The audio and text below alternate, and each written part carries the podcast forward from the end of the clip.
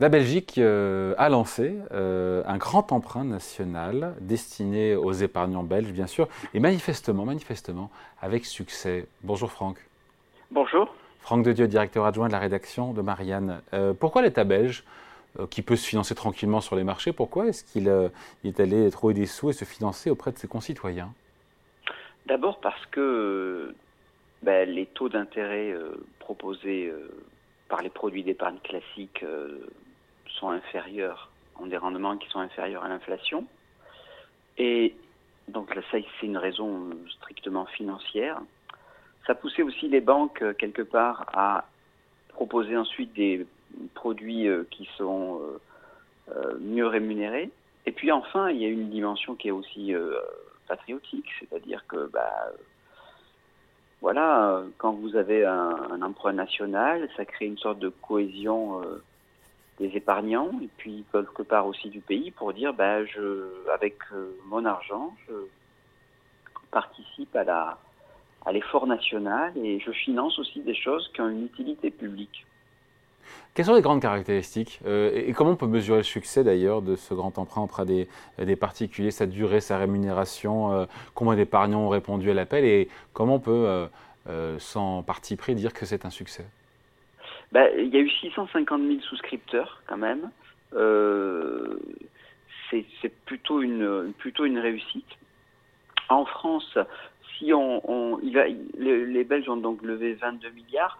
À, proportion de, notre PIB, c'est comme si on levait 100 milliards. C'est quand même pas mal, je trouve. Euh, euh, quand vous voyez par exemple des demandes de la SNCF pour moderniser les infrastructures et puis pour faire préférer le train puisque c'est plus écologique, vous avez des, demandes qui sont de cet ordre-là.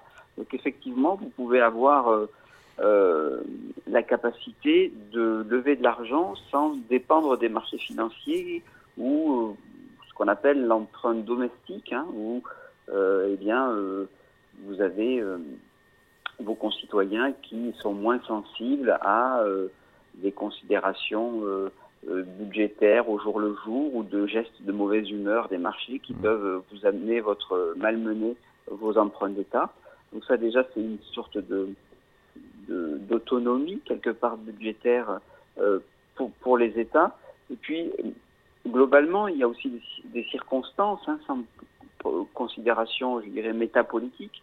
Il y a des circonstances qui sont plutôt favorables à cela puisque vous avez euh, la Banque de France dit que ben, le surplus d'épargne accumulé depuis le Covid, depuis la pandémie, c'est 157 milliards d'euros. Donc euh, ben, les, Français, ils se disent, bon, le, livret A, c'est bien, c'est plafonné, c'est à 3%, l'inflation, elle est, elle est supérieure, autour de 4,8, je crois, 4,5%. Bon, eh bien, euh, à ce moment-là, euh, si on a l'État qui nous rémunère... Alors combien pour le coup, juste là, combien l'État belge a proposé, sur quelle durée?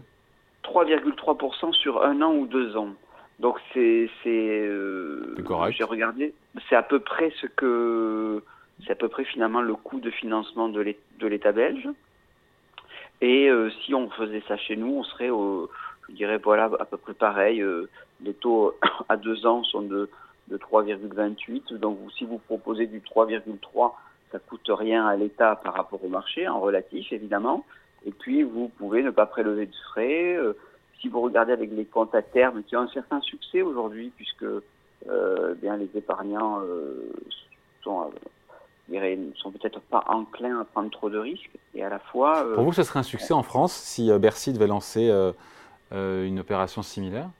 Oui, je pense que ce serait un succès pour, pour, la raison qu'il y a de l'épargne, mais aussi pour une autre raison, c'est qu'il faudrait que Bercy flèche son argent. C'est-à-dire que quelque part, les épargnants se disent quelle est l'utilité de prêter de l'argent à l'État? Bien sûr, on regarde le taux de rendement qui serait euh, supérieur, légèrement supérieur au livret A, mais ce serait de dire aussi, ben voilà, on va financer la rénovation euh, euh, énergétique des bâtiments pour être plus écolo, pour être moins dépendant de l'extérieur en termes de gaz ou de pétrole. ce serait je dirais, associer cet emprunt à euh, euh, une utilité publique qui se mesure facilement, qui se comprend facilement. Historiquement, on l'a fait beaucoup pour en période de guerre, où on lève des emprunts pour financer l'effort national de la patrie. Bon, heureusement, fort heureusement, on est en, situation de paix, mais on doit mener aussi quelque part une guerre contre le réchauffement climatique. Et ben, ça suppose de mobiliser de l'argent public mais les grands emprunts nationaux, pardon, on a connu ça en France un peu plus récemment. Bon, ça remonte un petit peu, là, ça date, c'est quoi, c'est l'emprunt Balladur? C'est 93, non? Oui, alors Sarkozy avait voulu faire quelque chose euh, où il a fait un emprunt national. Euh, il est finalement passé dans une large mesure par les marchés financiers. Euh, C'est-à-dire que Balladur n'a pas voulu véritablement euh, être fléché sur un, sur, sur des, sur, des activités, euh, sur des investissements. Euh, là, je pense que l'occasion est bonne. Et puis aussi, quelque part, je, crois que les épargnants sont, plus qu'on ne le croit, euh, sensibles à des considérations écologiques, mais aussi patriotiques. C'est-à-dire, ben, voilà, on prête de l'argent à, nos concitoyens, à notre État, nous-mêmes, pour financer des, des activités qui ont, une utilité sociale, une utilité nationale, et peut-être même s'il s'agit d'écologie, une utilité euh, mondiale. Donc, mmh. euh, euh, je dirais,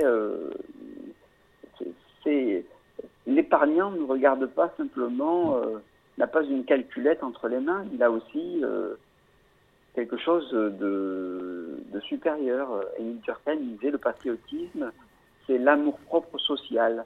Hein, il y a quelque chose de personnel, mais qui se conjugue aussi au pluriel, c'est-à-dire euh, penser à, quelque chose qui est un peu plus grand que soi-même. Alors, je vais vous faire un scoop. Euh, je crois que c'est, je vous donne un scoop. Je crois que c'est pas dans les dans les cartons, dans les tuyaux à Bercy. Mais pour vous, euh, on serait bien inspiré de d'imiter ce qu'a fait l'État belge avec ce, grand emprunt national.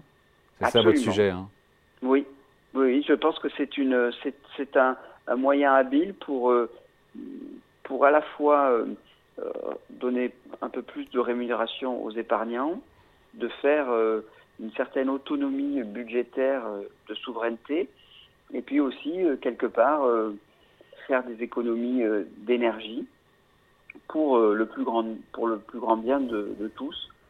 Donc je, je, pense que les conditions, l'alignement des planètes, comme on dit aujourd'hui de façon un peu, parfois un peu rapide, est là pour le justifier.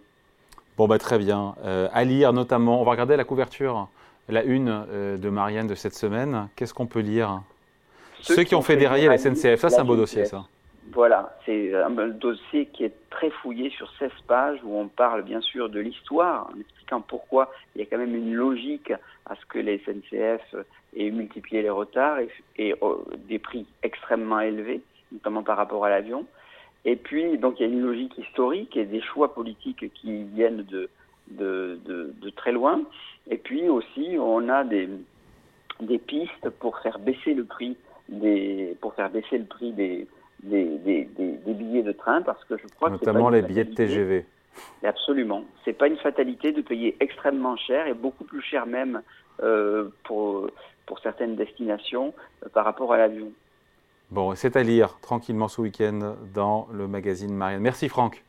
Merci beaucoup. Franck de Dieu, directeur adjoint de l'hebdomadaire. Bye.